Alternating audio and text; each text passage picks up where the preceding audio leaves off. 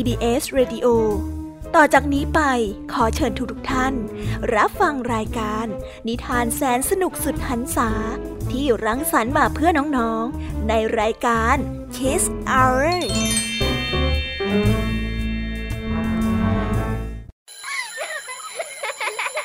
โรงเรียนเลิกแล้ว กลับบ้านพร้อมกับรายการ Kiss Hours โดยบรรยาชยโย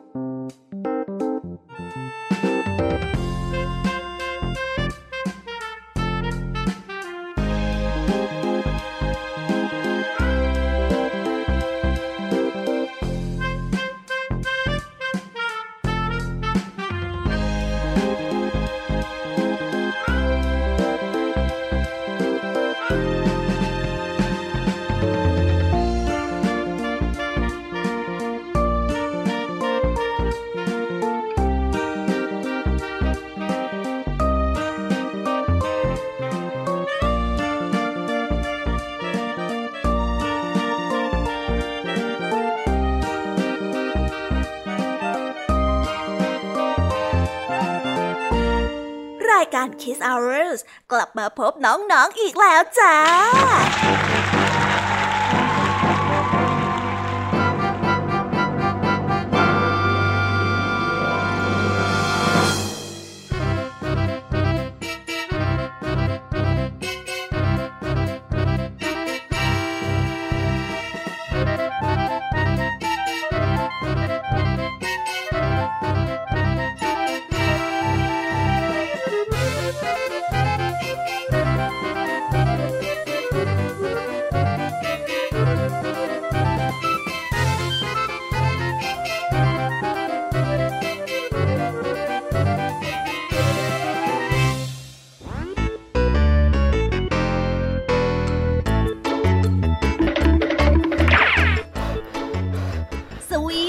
ัสดีน้องๆชาวรายการ Kiss Hour ทุกๆ คนนะคะ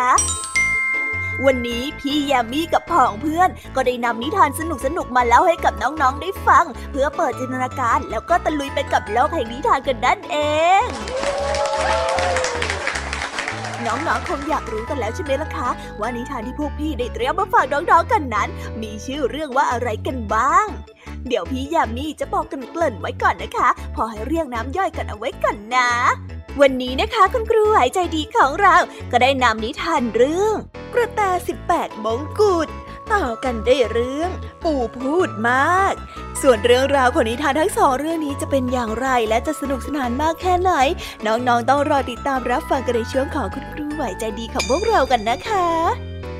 พี่แยมมี่ในวันนี้บอกเลยค่ะว่าไม่ยอมน้อยนะคุณครูไหวค่ะ ได้จัดเตรียมนิทานทั้งสามเรื่องสามรสมาฝากน้องๆกันอีกเช่นเคย และในวันนี้นะคะนิทานเรื่องแรกที่พี่แยมมี่ได้จัดเตรียมมาฝากน้องๆกันนั้น มีชื่อเรื่องว่า ไข่วิเศษ ต่อกันด้วยเรื่อง สุนัขจิ้งจอกขอจัน และปิดท้ายด้วยเรื่อง ช้างเห็นแก่ได้ ส่วนเรื่องราวของนิทานทั้งสามเรื่องนี้จะเป็นอย่างไรและจะสนุกสนานมากแค่ไหน น้องๆต้องรอติดตามรับฟังกันให้ได้เลยนะคะ ในช่วงของพี่แยมมีเล่าให้ฟังค่ะ นิทานสุภาษิตในวันนี้ค่ะลุงทองดีกับเจ้าจ้อย ก็ได้เตรียมสำนวนมาฝากพวกเรากันอีกเช่นเคย ซึ่งในวันนี้นะคะมากันในสำนวนที่ว่าลูกไม้หล่นไม่ไกลต้น ส่วนเรื่องราวและความหมายของคำคำนี้จะเป็นอย่างไร และจะสนุกสนานมากแค่ไหน เจ้าจ้อยเนี่ยจะสร้างเรื่องอะไรให้ลุงทองดีปวดหัวอีกนั้น เราต้องรอติดตามรับฟังกันในช่วงของนิทานสุภาษิตจากลุงทองดีและก็เจ้าจ้อยตัวแสบของพวกเรากันนะคะ นิทานของพี่เด็กดีในวันนี้ก็ได้จัดเตรียมนิทานมาฝากน้องๆกันอีกเช่นเคยในช่วงท้ายรายการค่ะ ซึ่งในวันนี้นะคะ พี่เด็กดีได้นำนิทานเรื่องหมีขี้อิจฉามาฝากกัน ส่วนเรื่องราวจะเป็นอย่างไร จะสนุกสนานมากแค่ไหน น้องๆต้องรอติดตามรับฟังกันให้ได้เลยนะคะ ในช่วงท้ายรายการกับพี่เด็กดีของเราค่ะ โอ้โห เป็นยังไงกันบ้างล่ะคะ ได้ยินแค่ชื่อเรื่องนิทานก็น่าสนุกแล้วใช่ไหมล่ะคะพี่ยาเมียก็ตื่นเต้นที่อยากจะรอฟังนิทานที่พวกเรารออยู่ไม่ไหวแล้วล่ะค่ะ งั้นเอาเป็นว่าเราไปฟังนิทานทั้งหมดเลยดีกว่าไหมคะ เพราะว่าตอนนี้เนี่ยคุณครูหายใจดี ได้มารอน้องๆอยู่ที่หน้าห้องเรียนแล้วล่ะค่ะ งั้นเราไปหาคุณครูไหวกันเถอะนะคะ ไปกันเลย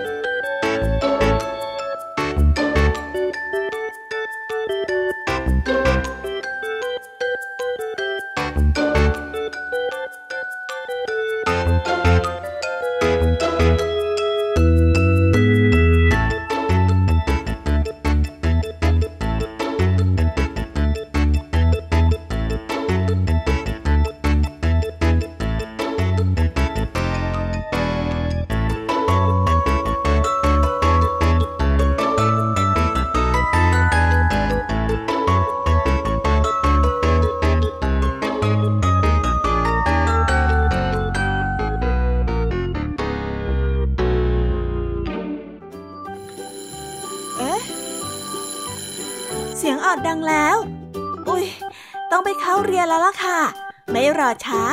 เราไปหาคุณครูไหวกันเถอะ ไปกันเลย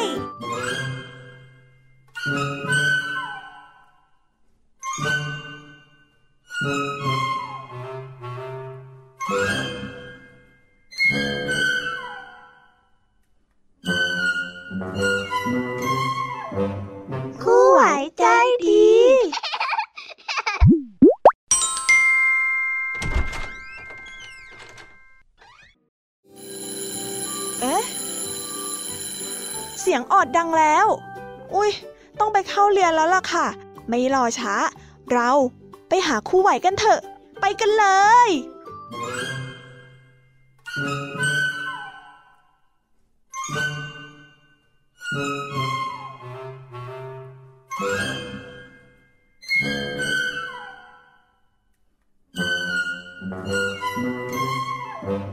ครูไหวใจดี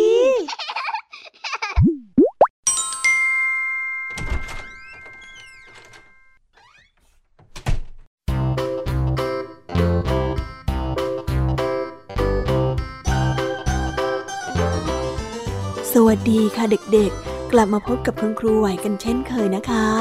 วันนี้คุณครูไหวก็มีนิทานสนุกๆมาเล่าให้กับเด็กๆ ได้ฟังเหมือนกัน ในตอนนี้เด็กๆ คงอยากจะฟังนิทานจากคุณครูไหวกันแล้วใช่ไหมล่ะ ถ้าอยากฟังแล้ว เดี๋ยวครูไหวจะพาไปพบกับนิทานเรื่องแรกของคุณครูไหวกันก่อนเลยนะ ในนิทานเรื่องแรกของคุณครูไหวนี้ มีชื่อเรื่องว่า กระแต 18 มงกุฎ ถ้าเด็กๆ พร้อมกันแล้ว เราไปรับฟังนิทานเรื่องนี้พร้อม ๆ กันได้เลยค่ะ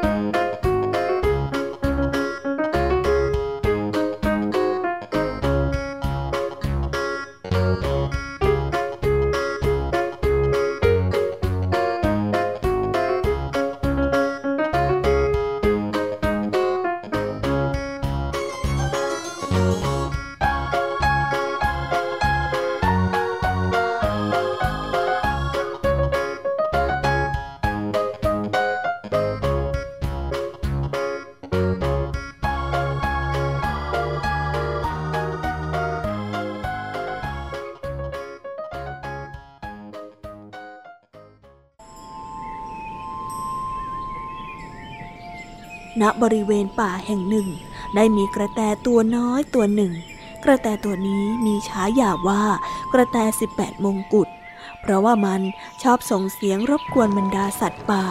อีกทั้งยังชอบพูดจาโกหก สร้างความลำบากให้กับสัตว์ในป่าตัวอื่นเป็นอย่างมาก วันหนึ่ง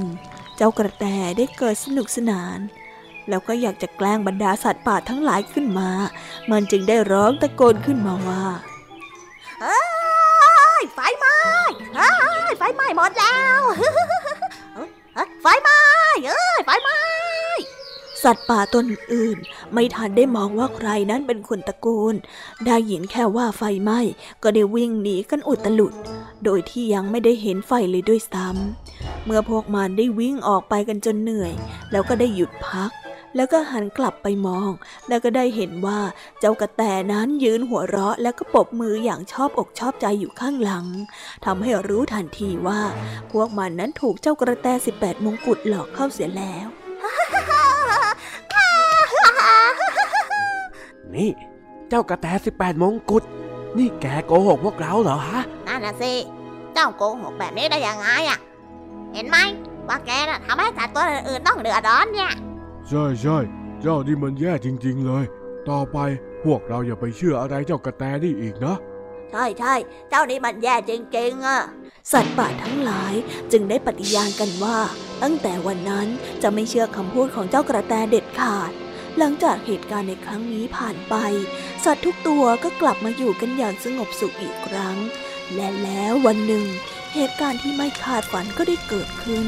เมื่อบ้านของเจ้ากระแตนั้นเกิดไฟไหม้ขึ้นมาจริงๆใช่ด้วยบ้านของข้าไฟไหม้แล้วช่วยด้วยช่วยด้วยใครก็ได้ช่วยดีบ้านข้าไฟไหม้แล้ว กระแต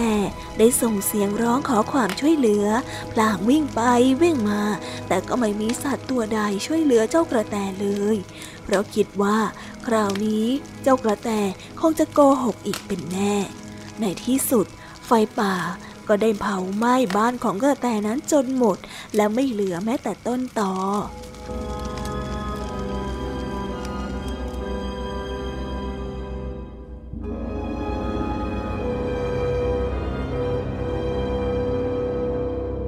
นิทานเรื่องนี้ก็ได้สอนให้เรารู้ว่า การโกหกเป็นสิ่งที่ไม่ดีทำให้ไม่มีใครเชื่อในคำพูดของเรา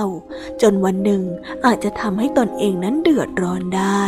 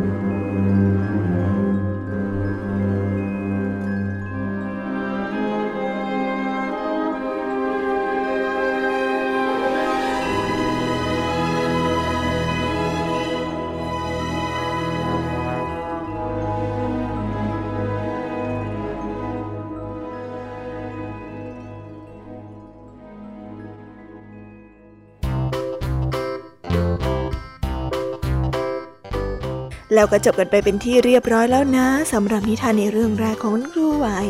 เป็นยังไงกันบ้างล่ะคะ สนุกกันหรือเปล่าเอ่ยถ้าเด็กๆสนุกกันแบบนี้เนี่ยงั้นเราไปต่อกันในนิทานเรื่องที่สองแบบไม่รอช้ากันเลยนะ ในนิทานเรื่องที่สองที่คุณครูไหวได้จัดเตรียมมาฝากเด็กๆกันมีชื่อเรื่องว่า ปู่พูดมาก ส่วนเรื่องราวจะเป็นอย่างไร เจ้าปู่ตัวนี้เนี่ยจะพูดมากจนเกิดปัญหาหรือไม่ งั้นเราไปติดตามรับฟังกันในนิทานเรื่องนี้พร้อม ๆ กันได้เลยค่ะ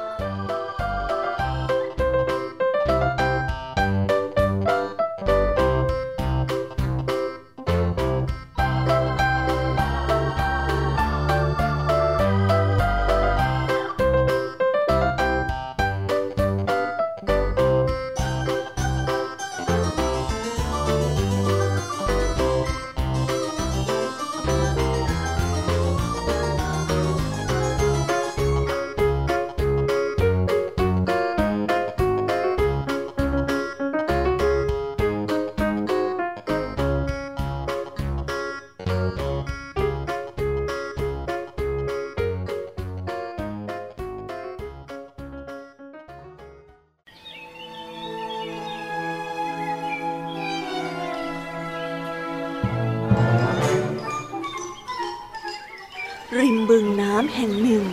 ซึ่งเป็นที่อยู่อาศัยของสัตว์เล็กสัตว์น้อยหลายชนิด และหนึ่งในนั้นก็คือเจ้าปูตัวหนึ่ง ที่มีนิสัยช่างเจรจา ชอบพูดคุย ไม่ว่าจะใครเดินผ่านไปผ่านมา เป็นต้องชวนคุยอยู่นานจนบางครั้งก็ทำให้อีกฝ่ายนั้นลืมจุดหมายปลายทางของตนไปเลยทีเดียว วันนี้อากาศช่างแจ่มใส ท้องฟ้าได้ปลอดโปร่งแถมยังมีลมเย็นๆพัดมา ให้ชื่นใจเป็นระยะระยะ ทำให้เจ้าปูนั้นอารมณ์ดีมาก มันจึงนอนเล่นอยู่ริมบึง พลางมองยอดหญ้าที่สายไปสายมา พลิ้วไหวไปตามแรงลม ระหว่างนั้นเองก็มีหอยทากผ่านมา เจ้าปู่ช่างเจรจา จึงได้อยากคุยกับหอยทาก จึงได้รีบลุกขึ้นแล้วก็เข้าไปหา พลางส่งเสียงทักทายอย่างร่าเริง สวัสดีจ้า สวัสดีจ้า สวัสดีจ้า สวัสดีจ้า หอยทากสวัสดีนะจ๊ะ ไปไหนเหรอเนี่ย เออ สวัสดีเช่นกันจ้า หอยทากได้ตอบกลับแบบสั้นๆ พลางพยักหน้าเป็นเชิงทักทาย แล้วก็เดินผ่านไป เพราะในตอนนี้มันรู้สึกปวดท้องแทบทนไม่ไหว แล้วก็อยากรีบไปหาหมอเต็มที แต่เจ้าปู่ช่างเจรจาก็ไม่ได้สังเกตท่าทีที่แปลกของหอยทาก มันยังคงพูดต่อไปอย่างร่าเริงว่าแม อย่ารีบไปไหนยะอยู่พูดคุยกันก่อนสิ เนี่ยนะ ฉันได้ข่าวใหม่ ๆ ของวันนี้มันหลายข่าวเลยล่ะ เออ เอาไว้วันหน้าเถอะนะ ตอนนี้ฉันปวดท้องมากเลยล่ะ ฉันต้องรีบไปหาหมอแล้วอะหอยทากได้ปฏิเสธในทันที เพราะจะรีบไปหาหมอ ส่วนปูได้ยินแบบนั้นก็ตกใจเป็นการใหญ่ แล้วก็รีบซักถามในทันทีว่า อ้ว้าตายแล้ว แล้วนี่เป็นยังไงบ้างอะปวดยังไงอะปวดจี๊ดๆหรือว่าปวดเนึบๆอะหรือปวดทั้งไหนอะทางซ้ายหรือว่าทางขวา เฮ้ย ถ้าปวดทางขวาเนี่ยฉันว่าเธอเป็นไส้ติ่งอักเสบก็ได้นะ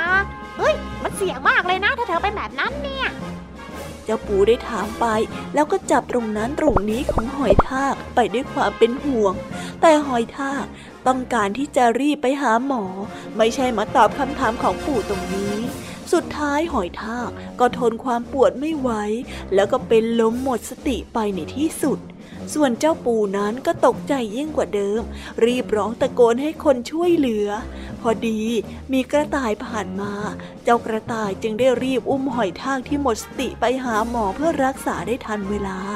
หอยทากจึงได้ปลอดภัยในที่สุด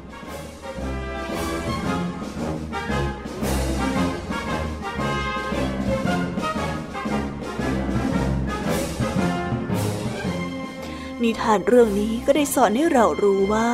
เราควรพูดให้ถูกต้องตามกาลเทศะ ต้องดูสถานการณ์รอบข้างด้วย รู้ว่าเมื่อไหร่ควรพูดหรือไม่ควรพูด และไม่ควรทำให้ผู้อื่นเดือดร้อน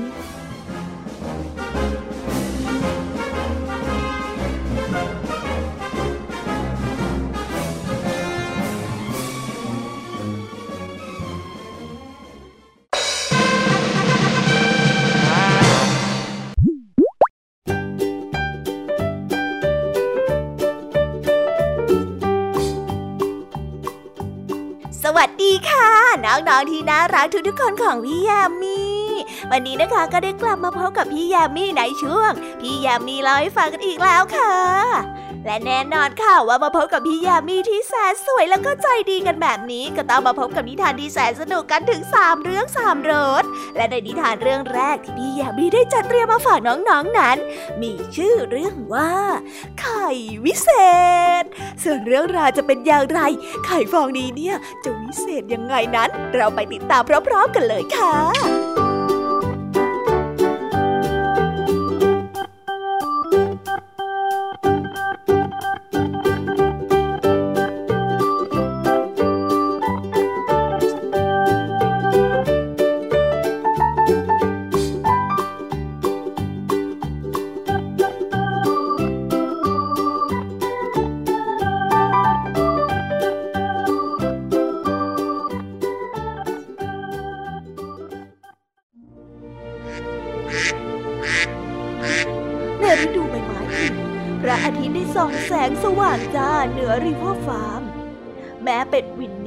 ได้นั่งอยู่ริมฝั่งแม่น้ำแล้วก็ได้ร้องกาบกาบกาบอย่างหงุดหงิด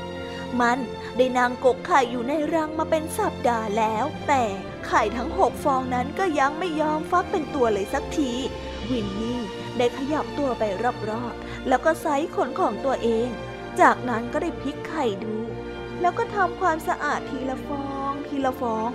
วินนี่ได้ชื่นชมไข่ของมันมาก แต่ก็ได้เริ่มสงสัยว่า พวกมันจะมีวันได้ฟักเป็ดเป็นตัวได้หรือไม่ ทันใดนั้นเองก็ได้มีเสียงขึ้น ลูกเป็ดตัวเล็กกระจิตลิดขนปุกปุยตัวหนึ่งก็ได้โผล่ออกมา วินนี่ดีใจมาก จากนั้นไข่ฟองอื่นๆก็เริ่มแตกออก ไม่นานวินนี่ก็ได้ถูกลายล้อไปด้วยลูกเป็ดขนปุกปุยห้าตัว เหลือเพียงไข่ฟองใหญ่ที่สุดที่ยังไม่ยอมฟักเสียที วินนี่ได้พลิกไข่ฟองใหญ่นั้นไว้ ที่ใต้อกอันอบอ้วนของมัน กกให้อบอุ่น แล้วก็ให้ไออุ่นแก่ไข่นั้นด้วยขนนุ่มๆของมัน มันได้รอแล้วรอเล่า ไข่ก็ยังไม่ยอมฟักเป็นตัวสักทีทำไมเธอไม่ทิ้งมันไปซะล่ะ เธอมีลูกเป็ดน่ารักตั้งห้าตัวแล้ว ไข่ฟองนั้นต้องไม่ดีแน่ๆเลย แม่วัวก็ได้แนะนำไม่หรอกวินนี่ก็ได้ร้องพางอบปีกนั้นไว้รอบไข่ ฉันคิดว่าไข่ฟองนั้นไม่ใช่ของเธอด้วยซ้ำ แม่ไก่ผู้ชาญฉลาดได้พูด มันได้รู้เรื่องเกี่ยวกับไข่อยู่บ้าง ฟองนั้นมันใหญ่เกินกว่าที่จะเป็นไข่เป็ดได้นะ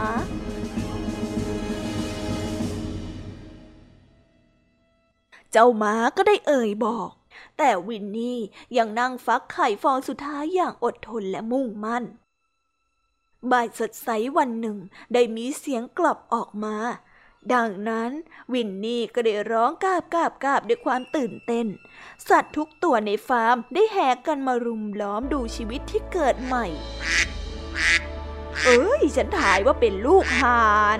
แม่ไก่ได้กระซิบบอก ใช่ ฉันเคยได้ยินเรื่องของนกที่ชอบไข่ทิ้งไว้ในรังนกตัวอื่น มันเป็นเรื่องที่ร้ายกาจมากเลยนะ เจ้าหมาก็ได้พูดออกมา ฉันคิดว่ามันต้องเป็นลูกหงส์ ทุกตัวกลั้นหายใจ ทันใดนั้นก็มีเสียงเป็ดน้อยตัวเล็กกระจิตลิดโผล่ออกมาสองตัว มันเป็นฝาแฝดกันวินนี่ได้ร้องกาบกาบกาบด้วยความภาคภูมิใจ มันรู้เสมอว่าไข่ฟองโตใบนี้ต้องเป็นไข่พิเศษ วันนี้มันมีลูกเป็ดน้อยน่ารักถึงเจ็ดตัว โอ้ยเร็วเข้าเร็วเข้า ลูกชายลูกสาวของแม่มานี่เร็ว วินนี่ได้ร้องเรียกขณะเดินนำลูกๆไปยังแม่น้ำด้วยความสุขใจ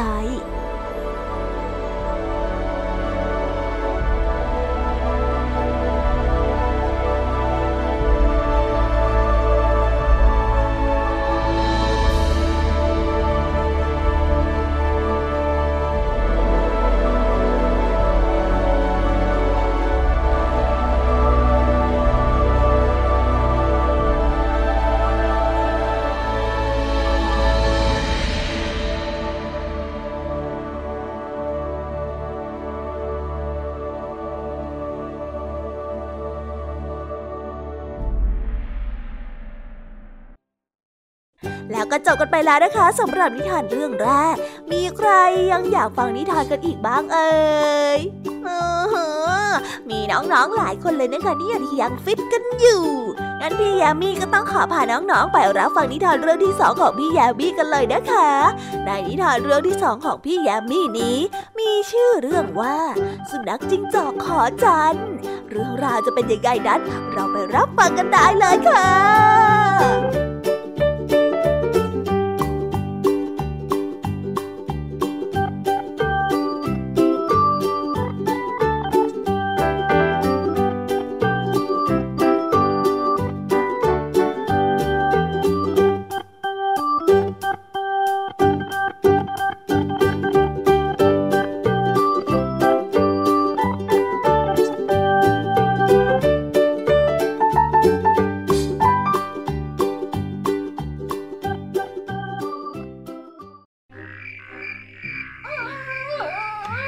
วันที่พระจันทร์นั้นเต็มดวง สุนัขจิ้งจอกก็จะวิ่งออกจากป่า แล้วก็มานั่งอยู่บนทุ่งหญ้า แล้วก็ขอพรกับพระจันทร์ ให้มันนั้นมีอิทธิฤทธิ์แปลงร่างเป็นมนุษย์ได้ เพราะว่ามันเบื่อกับการเป็นสัตว์ป่าเต็มทีซึ่งสุนัขจิ้งจอกตัวนี้มีความเชื่ออย่างหนึ่งนอกจากการขอพรต่อพระจันทร์แล้ว มันยังเชื่อว่า หากว่ามันเลิกกินเนื้อสัตว์ แล้วหันกลับมากินเนื้อมนุษย์แทน สักวันหนึ่งจะต้องกลายเป็นมนุษย์ได้แน่แน่ วันหนึ่ง ขณะที่ขอพรกับพระจันทร์อย่างที่ทำอยู่ทุกครั้ง เวลาพระจันทร์นั้นเต็มดวง พระจันทร์บนขอบฟ้าก็จะถามขึ้นมาว่า เจ้าคิดหรือว่าการขอพรของเจ้าจะได้ผล ในเมื่อเจ้ายังฆ่ามนุษย์อยู่เช่นนี้ สุนัขจิ้งจอกเลยได้ตอบกลับไปอย่างโง่เขลาว่าถ้าข้าไม่กินเนื้อมนุษย์แล้วข้าจะกลายเป็นมนุษย์ได้อย่างไรกันเล่าเจ้าจันเอ๋ย พระจันทร์จึงได้เตือนสติแก่มันว่า การที่เจ้าไม่ฆ่าสัตว์นั้นเป็นเรื่องที่ดี แต่การที่เจ้าหันมาฆ่ามนุษย์แทนนั้นเป็นเรื่องการทำบาป หากยังเข็นฆ่าอยู่เช่นนี้ เจ้าจะไม่มีทางเป็นมนุษย์ได้หรอก สุนัขจิ้งจอกฟังแล้วก็รู้สึกงงยิ่งนัก มันไม่เข้าใจว่าที่แท้แล้วทำยังไงถึงจะได้เป็นมนุษย์กันแน่ มันจึงได้สอบถามกับพระจันทร์ไปว่า ถ้าเช่นนั้นข้าควรจะต้องทำอย่างไรเล่า บอกข้าทีเถิดพระจันทร์ จึงได้ตอบกลับมาว่า เจ้าก็ละเว้นจากการฆ่า จงหันมาทำความดี และภูมิใจในชาติกำเนิดของตนเองดีกว่า ไม่มีสิ่งใดที่ดีเท่ากับการที่เป็นตัวเราได้หรอกหลังจากวันนั้นสุนัขจิ้งจอกก็เชื่อในคำเตือนสติของพระจันทร์ และก็ไม่ไปฆ่ามนุษย์อีกเลย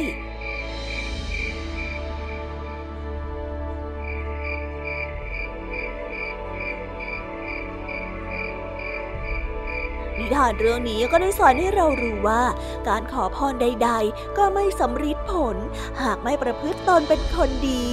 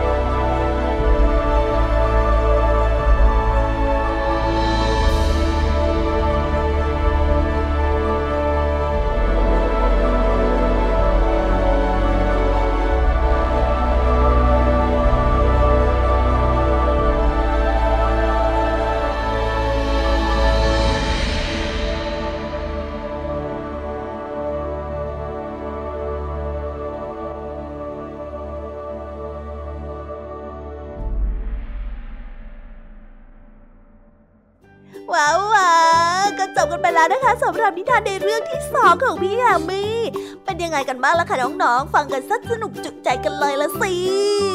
แต่ถ้าหากว่ายังไม่จุใจ งั้นเราไปต่อกันในนิทานเรื่องที่สามกันเลยนะคะ ในนิทานเรื่องที่สามนี้ มีชื่อเรื่องว่า เจ้าช้างเห็นแก่ได้ ส่วนเรื่องราวจะเป็นยังไงนั้น เราไปรับฟังพร้อมๆกันเลยค่ะ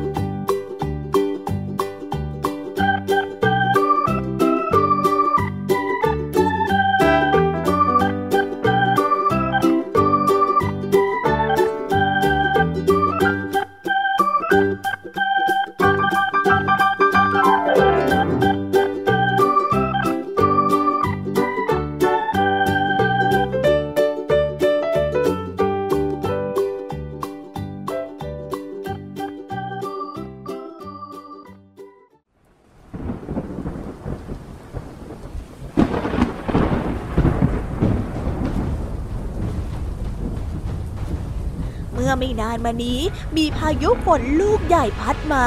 ทำเอาบ้านเรือนเสียหายไปหลายหลัง หนึ่งในนั้นคือบ้านของเจ้าสิงโตเจ้าป่า แต่เมื่อในบ้านนั้นพังไปแล้ว หากว่าจะซ่อมแซมก็คงไม่แข็งแรงทนทานเหมือนเดิม ดังนั้นสิงโตจึงคิดจะสร้างบ้านหลังใหม่ให้ใหญ่ขึ้นและก็แข็งแรงมากขึ้น เพื่อที่จะป้องกันพายุและลมฝนในครั้งหน้า สิงโตเจ้าป่า จึงคิดที่จะสร้างบ้าน แต่ไม่อยากจะออกแรงสร้างด้วยตัวเอง จึงได้คิดที่จะใช้งานช้างมาสร้างบ้านให้ตน เพราะเห็นว่าช้างนั้นมีแรงที่มากและก็มหาศาลคงใช้เวลาสร้างเพียงไม่กี่วัน มันจึงได้บอกให้ช้างนั้นมาช่วยสร้างบ้านให้ โดยการให้เงินก้อนโตเป็นค่าตอบแทนช้างได้เห็นว่าได้เงินก้อนโตจึงได้รีบตกป่ารับคำ เจ้าจะว่าอย่างไง จะมาสร้างบ้านให้ข้าหรือไม่ แน่นอน เดี๋ยวพรุ่งนี้ข้าจะเริ่มสร้างให้แต่เช้าเชียวละแล้วพอถึงวันรุ่งขึ้นช้างก็เดินรีบมาสร้างบ้านให้กับสิงโตตั้งแต่เช้า อย่างที่ได้บอกเอาไว้ เมื่อลงมือสร้างแล้ว เพียงไม่นานก็เสร็จเรียบร้อย ได้บ้านหลังใหญ่แข็งแรงอย่างที่สิงโตนั้นต้องการ เอาละ ข้าไปตัดไม้มาสร้างบ้านเสร็จแล้ว คราวนี้แหละจะได้เริ่มลงมือสักที ช้างได้บอกกับเจ้าสิงโต เจ้าสิงโตเห็นว่าบ้านนั้นสร้างออกมาได้อย่างรวดเร็วแล้วก็สวยงาม ก็ไม่คิดที่จะเกี่ยงงอนได้รีบให้ค่าตอบแทนก้อนโตกับเจ้าช้างตามที่ตกลงกันไว้อะเอานี่ไป เป็นค่าตอบแทนของเจ้า ขอบใจเจ้ามากที่มาช่วยสร้างบ้านให้กับข้านะเจ้าช้าง ไม่เป็นไรไม่เป็นไร คราวหน้าหากอยากสร้างอะไรอีกก็เรียกข้าได้นะ หลังจากนั้นสัตว์ทุกตัวก็อยู่ด้วยกันอย่างสงบสุขตลอดมา จนกระทั่งถึงหน้าฝนที่ฝนตกหนัก เนื่องจากความมักง่ายของเจ้าช้าง ที่ตัดต้นไม้ใหญ่ เพื่อไปสร้างบ้านให้กับเจ้าสิงโตจนหมด เลยไม่มีต้นไม้เอาไว้ดูดซับน้ำสิ่งที่ตามมานั้นก็คือน้ำท่วมป่า สัตว์ทุกตัวต่างเดือดร้อนแล้วก็หนีกันไปคนละทิศคนละทาง รวมไปถึงช้างด้วย ทั้งป่าก็ได้เหลือแค่สิงโตที่ไม่ต้องหนี เพราะว่ามันมีบ้านหลังใหญ่ที่แข็งแรงและก็ปลอดภัย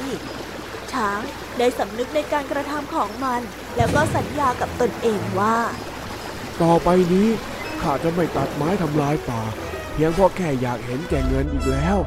ข้าขอโทษข้าผิดไปแล้วจริง ๆ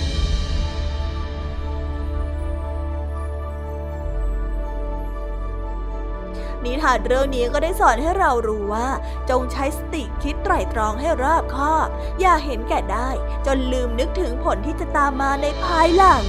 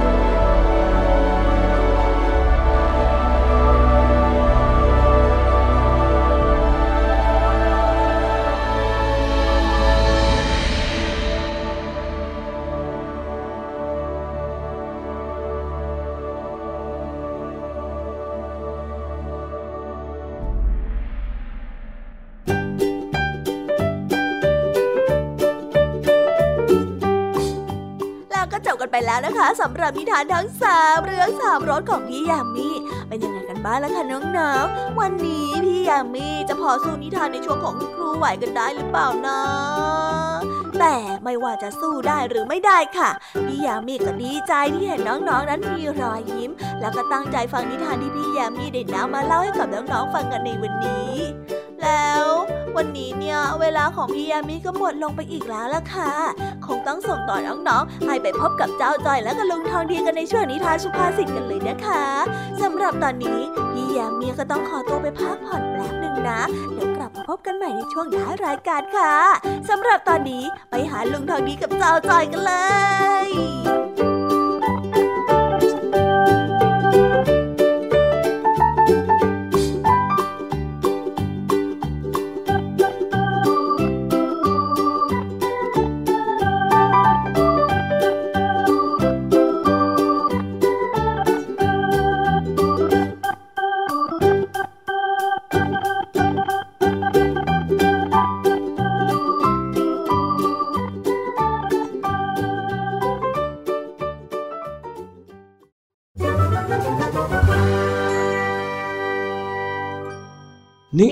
สุภาษิตว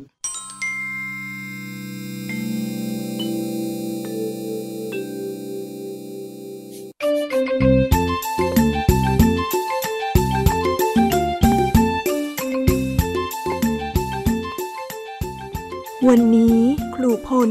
ต้องทำหน้าที่เยี่ยมบ้านนักเรียน จึงได้ออกเยี่ยมบ้านทุกหลัง จนมาถึงบ้านของจ้อย แต่ดูเหมือนว่าที่บ้านของเจ้าจ้อยจะไม่มีใครอยู่เลย ครูพลเลยเดินไปที่บ้านของลุงทองดี เพื่อที่จะสอบถามข้อมูลเกี่ยวกับเจ้าจ้อย สวัสดีครับ สวัสดีครับ มีใครอยู่ไหมครับ เอ หายไปไหนกันหมดนะบ้านหลังเนี้ยจ้อยจ้อยอยู่ไหมอ้าวครูพลมาหาไอ้จ้อยหรือ บ้านโน้นนะเขาไม่อยู่กันล็อก เห็นว่าไปตลาดในเมืองกันน่ะอ้าวผมอุตส่าห์บอกไว้ตอนเลิกแถวแล้วแท้ๆว่าจะมาเยี่ยมบ้าน แต่ดันหนีไปซะอีกนะเจ้าจ้อยเอ้ย มามามาบ้านผมก่อนก็ได้ครูพลมาพักกินน้ำกินท่ารอสักแป๊บหนึ่งเดี๋ยวเขาอาจจะกลับมากันก็ได้ ได้ครับได้ครับ ขอบคุณนะครับลุงทองดีอะนี่น้ำใบเตยนะ ผมเพิ่งทำเสร็จใหม่ๆหอมชื่นใจ ลองชิมดูลองชิมดู โห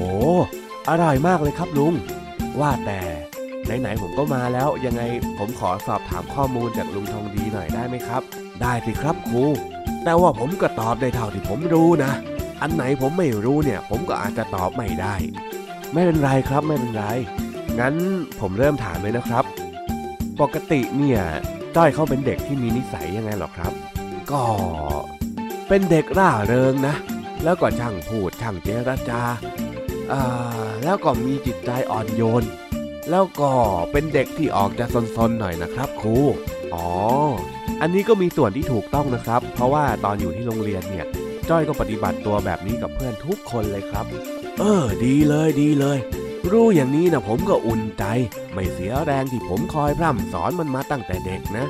แล้วลุงทองดีกับจ้อยสนิทกันไหมครับ ก็สนิทนะครับ ปกติเนี่ยเวลาที่มันมีปัญหาอะไรมันก็จะวิ่งมาหาผมก่อนตลอดเลย วันหยุดหรือว่าช่วงเย็นๆอย่างนี้มันก็จะมาหาผมที่บ้าน เห็นว่าชอบฟังนิทานน่ะ ผมก็เลยได้ใกล้ชิดกับเจ้าจ้อยมันมากหน่อย อ๋อ เรื่องนี้ผมก็เคยได้ยินมาเหมือนกันนะครับ ว่าจ้อยน่ะเป็นเด็กที่เล่านิทานเก่งมาก แถมยังชอบสอนสุภาษิตกับเพื่อนๆนักเรียนด้วยกันอีกด้วย เออ ไม่ธรรมดาเว้ยเจ้าจ้อย สมแล้วที่เป็นหลานผม ลูกไม้หล่นไม่ไกลต้นจริง ๆ เลยแล้วลูกไม้อะไรนะครับลุงผมฟังไม่ค่อยถนัดเท่าไหร่เนี่ยลูกไม้หล่นไม่ไกลต้นยังไงล่ะครับ ครู ครูไม่เคยได้ยินหรอครับ ก็ก็เคยได้ยินนะครับ แต่ว่าไม่ไม่ค่อยคุ้นเท่าไหร่ครับ ลูกไม้หล่นไม่ไกลต้นเนี่ย ก็หมายความว่า ลูกย่อมไม่ต่างกับพ่อแม่ หรือเด็กที่ถูกเลี้ยงดูมาอย่างไง ก็จะมีนิสัยเหมือนกับคนที่เลี้ยงยังไงล่ะครับครูพลอ๋อ อย่างนี้นี่เอง แต่ลุงทองดีแน่ใจนะครับ ว่าจะใช้สำนวนนี้จริงๆน่ะ แน่ใจอยู่แล้ว ผมกับไอ้จ้อยเนี่ย คล้ายกันแทบทุกอย่าง เพราะผมน่ะสอนมันมาดี คือว่าผมกำลังจะรายงานพฤติกรรมของจ้อยในชั้นเรียนให้ลุงได้ฟังนะครับ อันนี้ผมต้องทำตามหน้าที่ลุงอย่ากโกรธผมนะครับ เฮ้ย ผมจะไปโกรธเรื่องอะไรเล่า บอกมาเลยบอกมาเลย ผมน่ะเข้าใจอยู่แล้ว จากการสำรวจของนักเรียนชั้นป .3 เนี่ยครับ พบว่าจ้อยมีนิสัยร่าเริงกระฉับกระเฉง ช่างพูด มีความกล้าแสดงออกสูงมาก แล้วก็รวมไปถึงการมีน้ำใจกับหมู่เพื่อนด้วยครับ เห็นไหมไอ้จ้อยนะมันนิสัยเหมือนผมตอนเด็กๆเป๊ะเลย แต่ว่าอ้าวยังไม่หมดหรอกหรือเอางั้นงั้นพูดต่อเลยครับครูพลแต่ว่าในทางกลับกันเนี่ย จ้อยก็เป็นเด็กที่ขี้น้อยใจ ไม่ตั้งใจเรียน ชอบงอแงเวลาที่ไม่มีใครสนใจความคิดเห็นของตัวเอง แถมยังมีความเชื่อมั่นในตัวเองสูงมากจนเกินไป จนบางทีก็ทำให้แอบทะเลาะกับเพื่อนในห้องอยู่บ้างนะครับ อ่า คนเราเนี่ยมันก็ต้องมีข้อดีข้อเสียกันบ้างแหละเนาะนั่นนะสิครับลุง อย่าคิดมากเลยนะ ผมไม่ได้ว่าลุงทองดีเหมือนกับเจ้าจ้อยนะครับไมไม่ได้คิดมากเลย สบายอยู่แล้วครับครูอ่างั้นผมกลับก่อนนะครับ ไว้วันหลังจะมาเยี่ยมใหม่ครับอ้าวอ้าวโชคดีโชคดี เดินทางปลอดภัยนะครับ ครับครับสวัสดีครับไปแล้วครับ เฮ้ยไอ้จ้อย นี่ขนาดว่าตัวเองไม่อยู่ ก็ยังจะสร้างเรื่องให้ข้าหน้าแตกได้อีกนะเนี่ยเฮ้ยเอาเมื่อกี้ลุงทองดีว่าไงนะครับ เปล่าครับครูผมผมแค่คิดถึงไอ้จ้อยมันน่ะ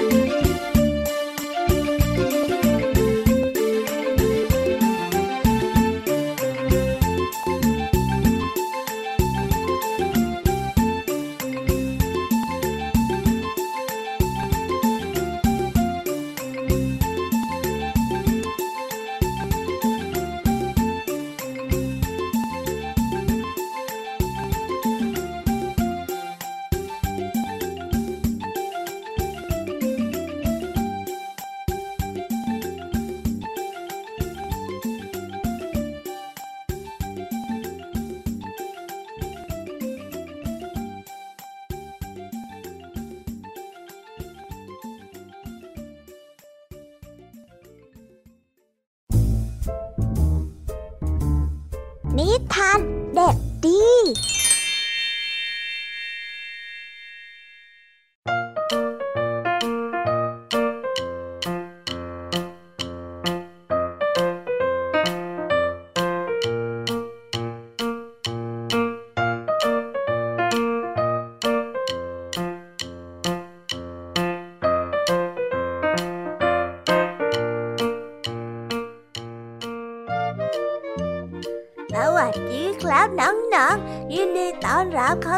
ช่วงนิทานแสนสนุกย้อนท้ายรายการกับพี่เด็กดีอีกเช่นเคยนะ ในช่วงนี้พี่เด็กดีก็ได้นำเรื่องราวของเพื่อนๆในโลกแห่งนิทาน ที่เต็มไปด้วยความสดใสและน่ารักมาเล่าให้กับน้องๆได้ฟังกันนั่นเองและนิทานที่พี่เด็กดีเตรียมมาในวันนี้ มีชื่อเรื่องว่าหมีขี้อิจฉาถ้าหากว่าพร้อมกันแล้วงั้นเราไปตะลุยในโลกแห่งนิทานกันเลย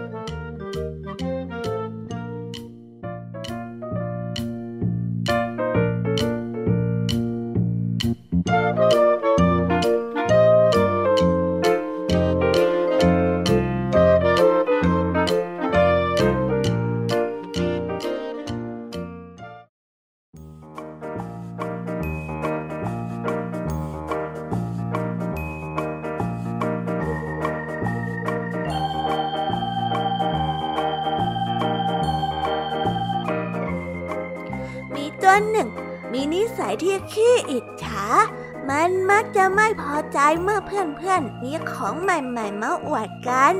วันหนึ่งในกลุ่มเพื่อน ซึ่งมีหมีกระรอกและกระต่ายได้นำผ้าพันคอสีสวยที่แม่ทั้งสองนั้นทอให้ เพื่อใช้ในฤดูหนาวมาอวดกัน มีแต่หมีที่ยังไม่มีผ้าพันคอเลยด้วยความอิจฉาเพื่อนหมีจึงได้พูดขึ้นมาว่าโธ่ฉันก็มีเหมือนกัน สีเหมือนของกระรอกเลย แต่ด้วยความที่กระรอกและกระต่ายรู้นิสัยของหมีดี จึงได้ถามขึ้นมาว่า ไหนน่ะทำไมถึงไม่เอามาให้พวกเราดูบ้างอะกระต่ายก็ได้สอบถามออกไป หมีจึงรีบตอบกลับไปว่าโอ้เอ่อ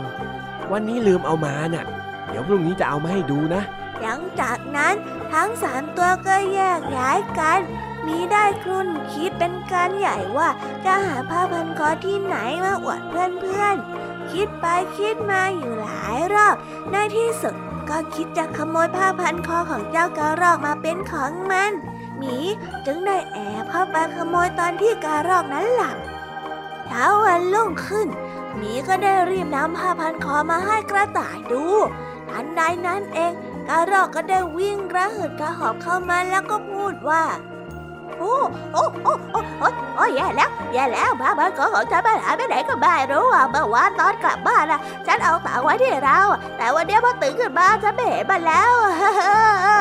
อันไปไหนก็ไม่รู้อะผ้าพันคอแม่ฉันถากให้ด้วยอะกระต่ายจึงได้พูดขึ้นมาว่าโอ้ยน่าเสียดายแย่เลยอะต อนนั้นเองกระรอกก็ได้สังเกตเห็นว่าที่คอของหมีนั้นมีผ้าพันคออยู่ ซึ่งกระรอกก็รู้ขึ้นมาทันทีว่านั่นเป็นผ้าพันคอของตนจึงได้ทวงคืนไปว่านั่นมาผ้าพันคอของฉันดิเอาคืนมานะ เอาคืนมานั่นมาผ้าพันคอของฉันอะเจ้าหมีได้ยินแบบนั้น ก็ได้รีบจับผ้าพันคอไว้แน่นแล้วไม่ยอมคืนพร้อมกับพูดขึ้นมาว่า นี่มันผ้าพันคอของฉันต่างหาก นั่นมันเป็นของฉันนะเอาคืนมาเออแม่ฉันถากให้นะ เอาคืนมา ไม่คืน นี่มันของฉัน นายอย่ามามั่วแล้วกระรอกกับหมีก็ได้เริ่มทะเลาะกันการใหญ่ เริ่มทะเลาะกันใหญ่โตขึ้นเรื่อยๆเรื่อยๆ จนกระต่ายที่เป็นคนกลางนั้นต้องเข้ามาห้ามปรามกระต่ายรู้ว่าเจ้าหมีนั้นต้องขโมยกระรอกมาแน่ๆ จึงได้ปลอบกระรอกไปว่าให้เจ้าหมีมันไปเถอะนะกาวรอก แล้วเราก็จำมาไว้ว่า เขาน่ะมีนิสัยที่ขี้ขโมย ต่อไปเนี้ย เราจะได้ไม่ต้องมาคบกับหมีอีกยังไงล่ะจากนั้นด้วยนิสัยที่ขี้อิจฉากับขี้ขโมยของหมี หมีก็ไม่มีใครคบหาเป็นเพื่อนอีกเลย นิทานเรื่องนี้ก็ได้สอนให้เรารู้ว่า คนที่นิสัยไม่ดี ย่อมไม่มีใครคบหาเป็นเพื่อน แล้วก็จบกันไปแล้วนะครับสำหรับนิทานของพี่เด็กดีที่พี่เด็กดีนั้นได้เตรียมมาเล่าให้กับน้องๆฟังกันในวันนี้เป็นยังไงกันบ้างล่ะครับ สนุกกันไหมเอ่ย ถ้าเด็กๆแล้วก็น้องๆสนุกเนี่ยงั้นเอาไว้ครั้งหน้าพี่เด็กดีจะเตรียมนิทานที่แสนสนุกแบบนี้มาฝากกันเองนะครับ แต่สำหรับวันนี้พี่เด็กดีต้องขอตัวลากันไปก่อนแล้ว ไว้พบกันใหม่นะสวัสดีครับบ๊ายบา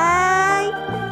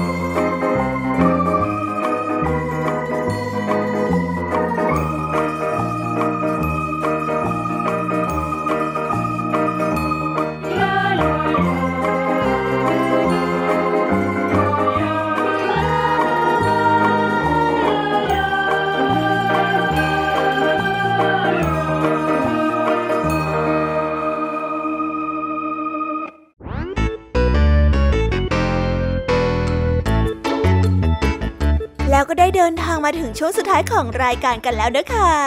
เป็นยังไงกันบ้างคะฟังนิทานกันสนุกหรือเปล่าเอ่ยนิทานที่พี่ยามีกับพ่องเพื่อน ได้จัดเตรียมมาฝากน้องๆกันในวันนี้เนี่ยก็แฝงไปด้วยข้อคิดแล้วก็คติสอนใจมากมาย แล้วแต่น้องๆเนี่ยจะเลือกหยิบนำข้อคิดไหนไปปรับใช้กันในชีวิตประจำวันกันนะคะ พี่ยามีกับผองเพื่อน ก็มีหน้าที่ที่มาเล่านิทานให้กับน้องๆฟัง เพื่อเปิดจินตนาการแล้วก็ไปตะลุยกับโลกแห่งนิทานกันแต่ว่าวันนี้เนี่ยเวลาของพี่ยามีก็หมดลงไปแล้วล่ะค่ะ พี่ยามีและรายการ Kiss Hour ต้องขอตัวลากันไปก่อนแล้วนะคะสำหรับใครที่อยากจะฟังย้อนหลัง ก็มาฟังกันได้ที่เว็บไซต์ไทย PBS Radio หรือว่าจะดาวน์โหลดแอปพลิเคชันไทย PBS Radio มาฟังกันในมือถือกันได้นะ วันสงกรานนี้ก็ขอให้น้องๆของพี่ยามีทุกๆคน สนุกสนานไปกับวันสงกรานอย่าเล่นน้ำกันจนป่วยนะ ดูแลตัวเองกันด้วยนะคะ พี่ยามีเป็นห่วงสำหรับวันนี้พี่ยามีและรายการ Kiss Hour ก็ต้องขอตัวลากันไปแล้ว สวัสดีค่ะบายบาย สุขสันต์วันสงกรานต์นะคะน้องๆ